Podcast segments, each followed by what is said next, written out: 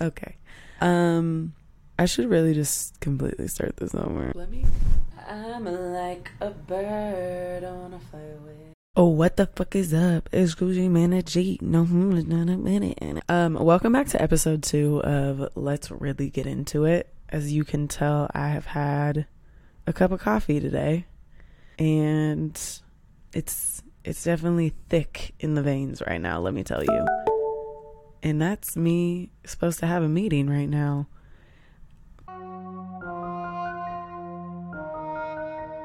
Welcome to Let's Really Get Into It, a podcast where we dive into the raw, unfiltered reality of all that life throws our way. My guests and I share stories and struggles happening in our lives right now and how we've gotten through them in the past in order for you to learn from our mistakes, grow through your own battles, and navigate life with a more positive perspective. I hope you find unity in this community, validation in this vulnerability, and honestly, some humor in all this humility because laughing through this shit is just as important too. I am so excited to be here together. Now let's really get into it, y'all. If you have tuned into episode one, then you know that it has taken me about two and a half months to pull out this equipment and be here again. So, thank you for your patience. I feel like I'm like an, in a waiting room at a doctor's appointment. Thank you so much for your patience. The doctor will be right in to see you. Um, I honestly, t- to be very transparent, a lot of just bad shit has happened since I recorded episode one.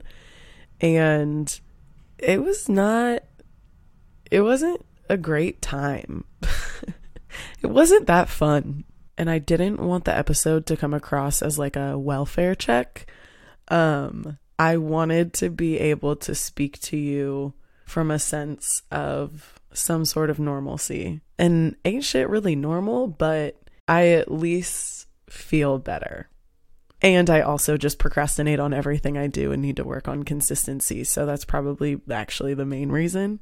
But we'll go with uh, option A that I had just listed before then because it it makes me feel better. I know for a fact if I would have recorded this podcast in November or December, it would have just been me crying for 47 minutes and it came like a baseball bat on the back of my fucking head, which I think I maybe used that same analogy in my last podcast episode, but it was just like a metal bat this time instead of a wooden one. Like it just it felt worse.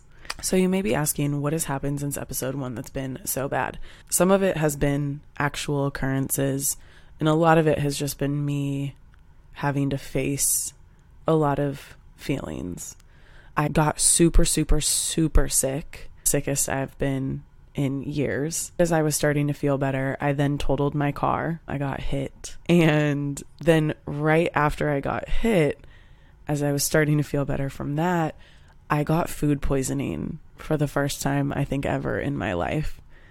As I was then recovering from food poisoning, I got served papers and I am in an active lawsuit thanks to the woman that hit me. So within a month and a half, every week, something new was happening. And I had already not had the greatest five months prior here in Houston. And when I moved into my house, my roommate was like, Girl, the room that you're going to move into, I swear, is cursed.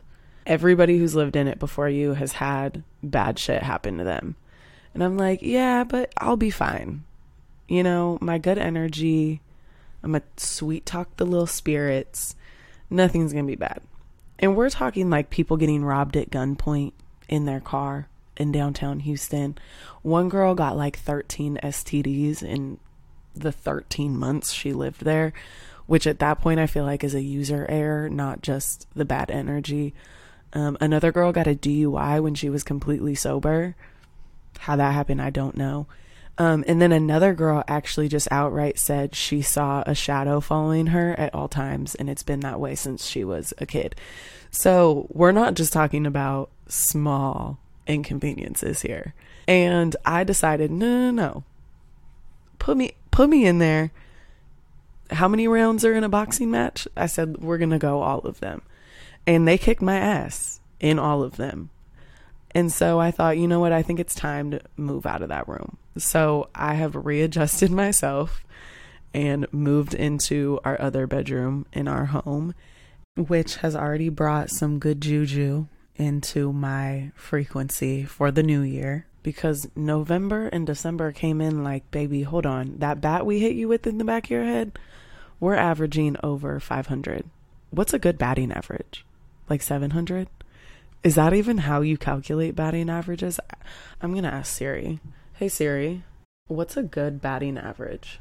Oh, 300? Oh. okay, yeah, they were batting well over 300. Even with these record breaking at bats, I've had to sit back and realize that I asked for all of this to happen.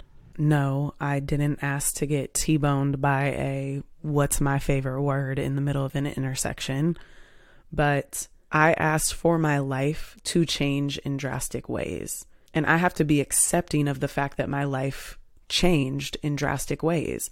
It just obviously wasn't in the ways that I thought the ways were going to ways. I was naive to think that changing location was going to change my patterns, my habits, and my negative mindset that's been affecting me for the entirety of my adulthood. And I'm not saying we can't be delusional to think that we can like change our environment and things fall into place easier for us, because I think they can. And I think it's happened for a lot of people. But my experience here in Houston, it was almost like I was faced with the higher version of myself being like, listen, bitch, you've been talking about it for years that you want to achieve this and change this and be this version of yourself that you desire to be. And we've been trying to like hold your hand through that. We've been making it easy for you. And you've just ignored everything that you should have been doing. So now you have absolutely no other choice but to change everything that you say you want to change. And I can acknowledge that most of the shit that has happened to me has been out of my control. Not all, but a lot of what has happened to me has been out of my control. Car accident, getting sued, food poisoning, even, which I know it sounds crazy to throw that in there, but when it's the millionth thing that has not gone your way, it takes a toll on your mental health. But the lesson in it is I've ignored taking control of my life for so long that it almost feels like the universe was like, okay, well, if you're not going to take control of your own destiny, like you've talked about and thought about for the last four years with your hippy dippy ass, we're just going to control this shit for you and give you the outcome that ultimately you need, just in a way that isn't going to feel very good. Because at some point, you're either going to continue to live a life that's shitty and unfulfilling, or you're going to finally step into being the person that you say you want to be.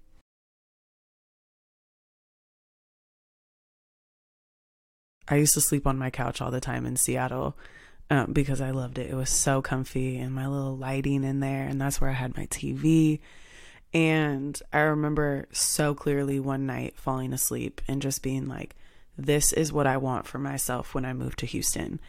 And one of the things was starting to interior design Airbnbs, whether it was like my own Airbnb spaces or someone else's, because I I just love that. I want to get paid for my creativity. I think the other one was like styling. There were just big other things like just being more mature and following in my passions and making more money. And actually, one of them even being that I wanted to take over my car payment because I was very fortunate for all of my life to have my cars um, be purchased by my parents. My first two were kind of beaters, but my last one was my cute little Honda Fit, and that thing got me everywhere. So I didn't have a car payment. I think I paid my parents back some of what they paid for the car, but it was nowhere near, you know, like the full price of it. And then I also got away with not having to pay my car insurance. And so I was like, okay, girl, at 28, at the time I was 27 before I moved here, but I'm like, you got to start paying your own car insurance. And it's always been a running joke with me and my mom that, like, you know, the next birthday card is going to be like, happy birthday, time to start paying your own car insurance, which looking at it now, I am so grateful and so thankful that my 28th birthday card did not have that note in it because if I would have gotten in this accident and gotten sued on top of that with my own car insurance coverage, I would be starting a GoFundMe um, for y'all to keep me above water. And I already feel like I'm drowning, so I can't even imagine what that would have been like for me in this situation. So, shout out to my mom and dad for that. Thank you. But there was just this sense of me being like, okay, I need to pick it up and do better as an adult. And I wanted all these changes to happen. And it's actually so interesting because one of my manifestations came to fruition very quickly once I moved here. It was the interior design one. It wasn't for an Airbnb, but it was for a friend's rental that he was moving into for like this last year. I'll never forget, I was sitting on the floor of my roommate's bedroom and I think I was three days away from needing to pay rent, both at my Seattle location and here in Texas. And I was like, I don't have that money. Reminder I moved to Texas with absolutely no plan, no savings, no nothing. It was like, can you be here by June 1st? And it was like the middle of April or March, whenever it was, that I was like, sure, I can get up and go in a month and a half. Why not? So I needed money so fucking badly. And I was sitting on her floor and I was just like, I just need someone to pay me to interior decorate their entire house because I know I would be so good at it. And I get up, I go take a shower. Maybe 25, 30 minutes later, I get a text from a friend, and he's like, Hey, I was actually just thinking about you. I am redoing my house and I want to get your input on some things. And I replied back, kind of joking, like, Oh, do you need me to just come redo the whole thing? And whether this was his plan or not, the next message was like, Can I actually book you a flight tonight? I need it done by Wednesday. This was Saturday night at like 9 p.m., by the way. So we're talking Sunday, Monday, Tuesday, leave Wednesday. And I was like, Yeah, absolutely. Let me send you my TSA pre check information right now. And I was on a flight the next morning. I interior decorated his entire house in three days. By no means was it like the extravagant decorating that I thought I would do when I manifested this before I moved to Houston. But if anything, it affirmed that my wants can be fulfilled. And so I go out there, he pays me money. I'm able to pay my rent.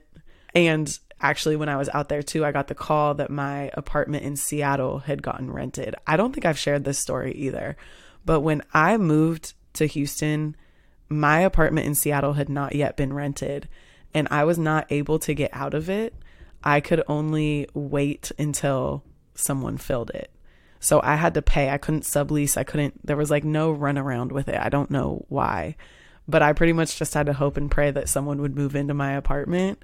Otherwise, I had to keep paying for it. So I got the call when I was out there that my apartment had gotten rented.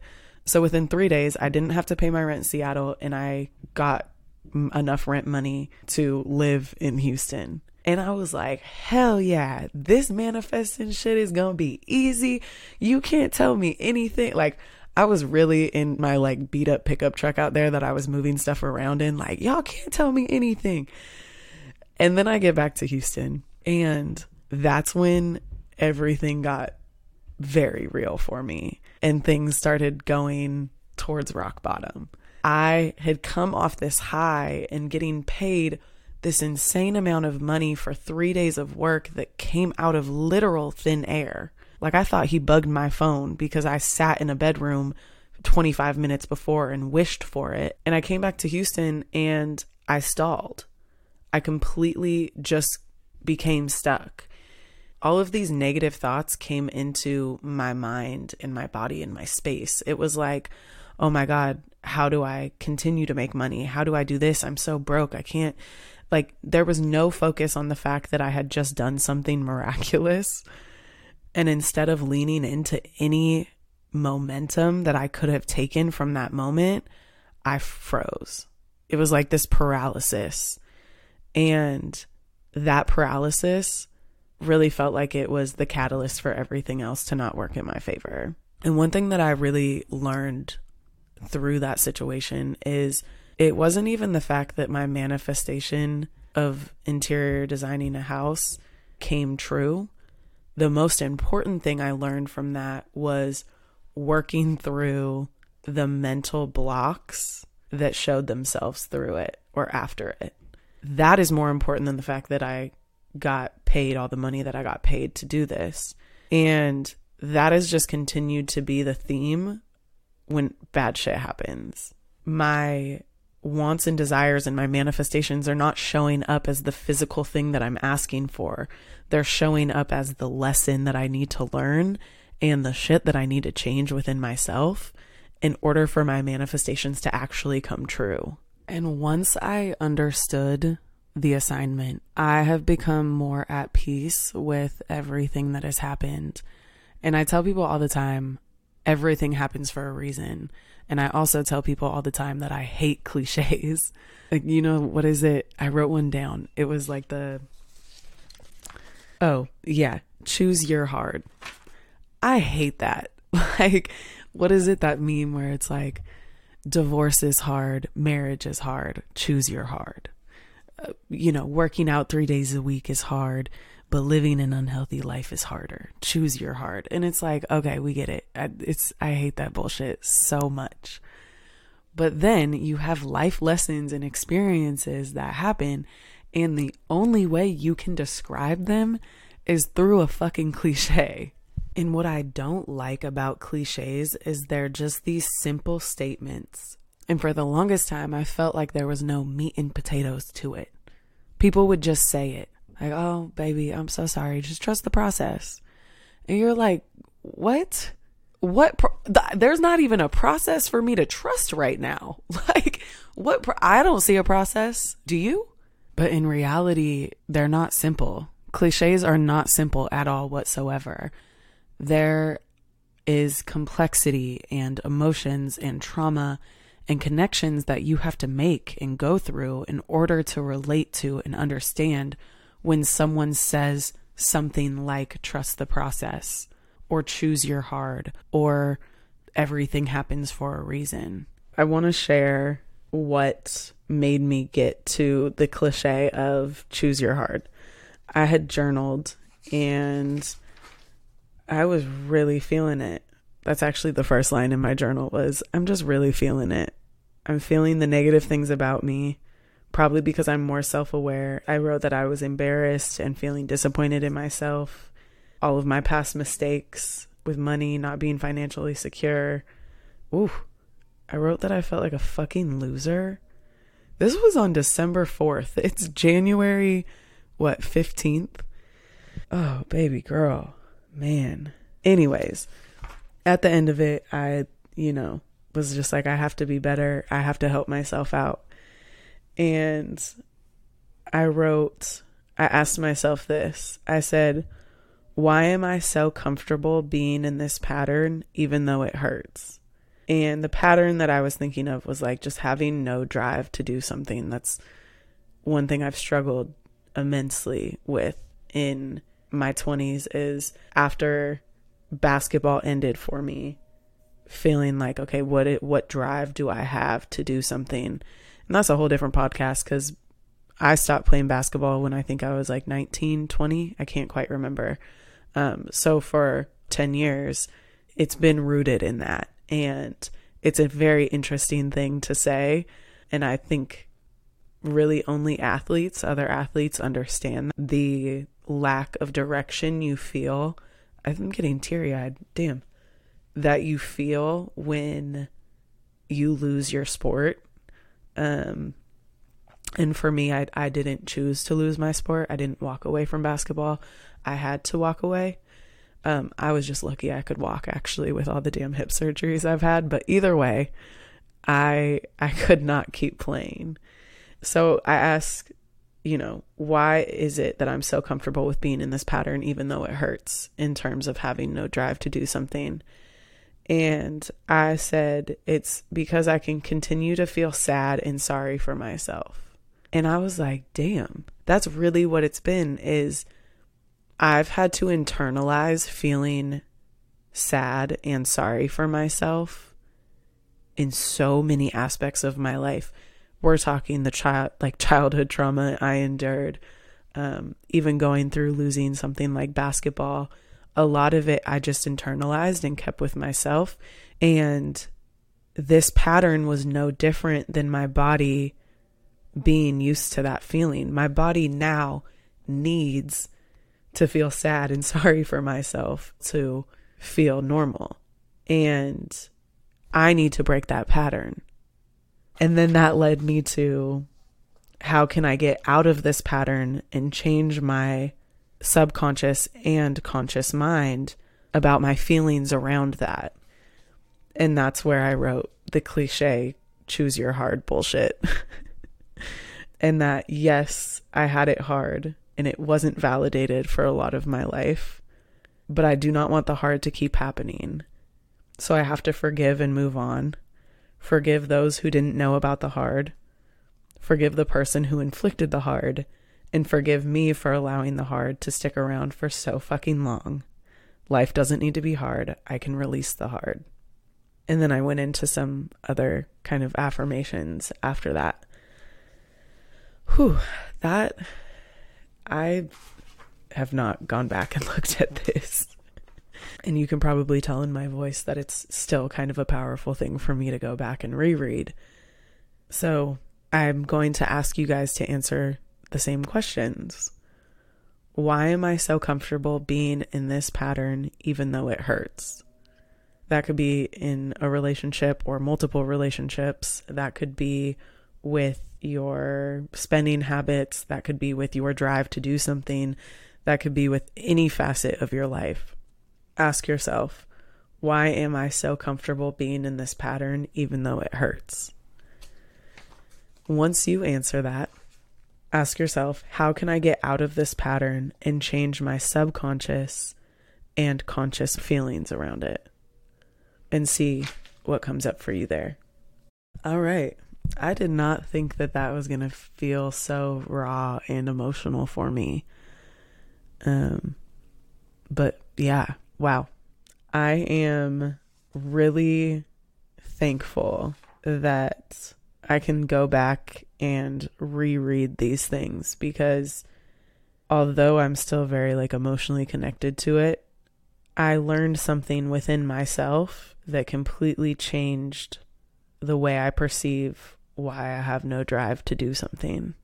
And I would have never gotten that if I didn't ask myself this while journaling. I mean, maybe it would have come to me in a different way at a different time, but how profound for me to have the answers with inside myself, which you have the answers with inside yourself as well, to learn that the reason I, like, the root cause of me feeling like I have no drive to do something is because I like the comfort of feeling sad and sorry for myself. That's nuts if you think about it. like now I'm going on my hippie woo woo rant. But how cool is that that we can possess the power within ourselves to give ourselves the answers that we seek. So often we're looking for these outside influences and it's you. It is all within you. Wow. Honestly, I have really nothing else to say. I wasn't expecting to feel such like a powerful effect from going back and reading this. I also had no idea I was really going to do that for the podcast episode.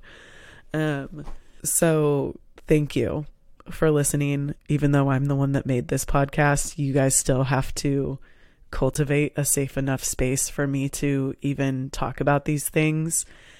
And I also want to say thank you for all the positive feedback that I've been hearing from episode one. I went home for Christmas and I had people telling me that they listened to my podcast that I would have never guessed even knew I put a podcast out. And that is really, really awesome. So I hope that you were able to reflect within this, learn something within this, and find relatability within this. Because I know I'm not the only person that felt the way I felt on December 4th in that journal entry. And I am sending you love because a month later, I feel so much different than what I felt on that day. I feel a clarity and a peace that everything in my life is okay and that everything is going to work out in my favor. And I wholeheartedly believe that and have faith in that. And I have faith that your life is going to turn out to be exactly what you want, if not better. Because the only option we have is for shit to be better than we could have ever imagined. Like we we can't settle for less. We won't do it. We're not going to do it. We're not to take it. Okay, that means I need to get off this podcast. Thank you for listening. I love you guys. I appreciate you guys. And I'll see you on the next episode.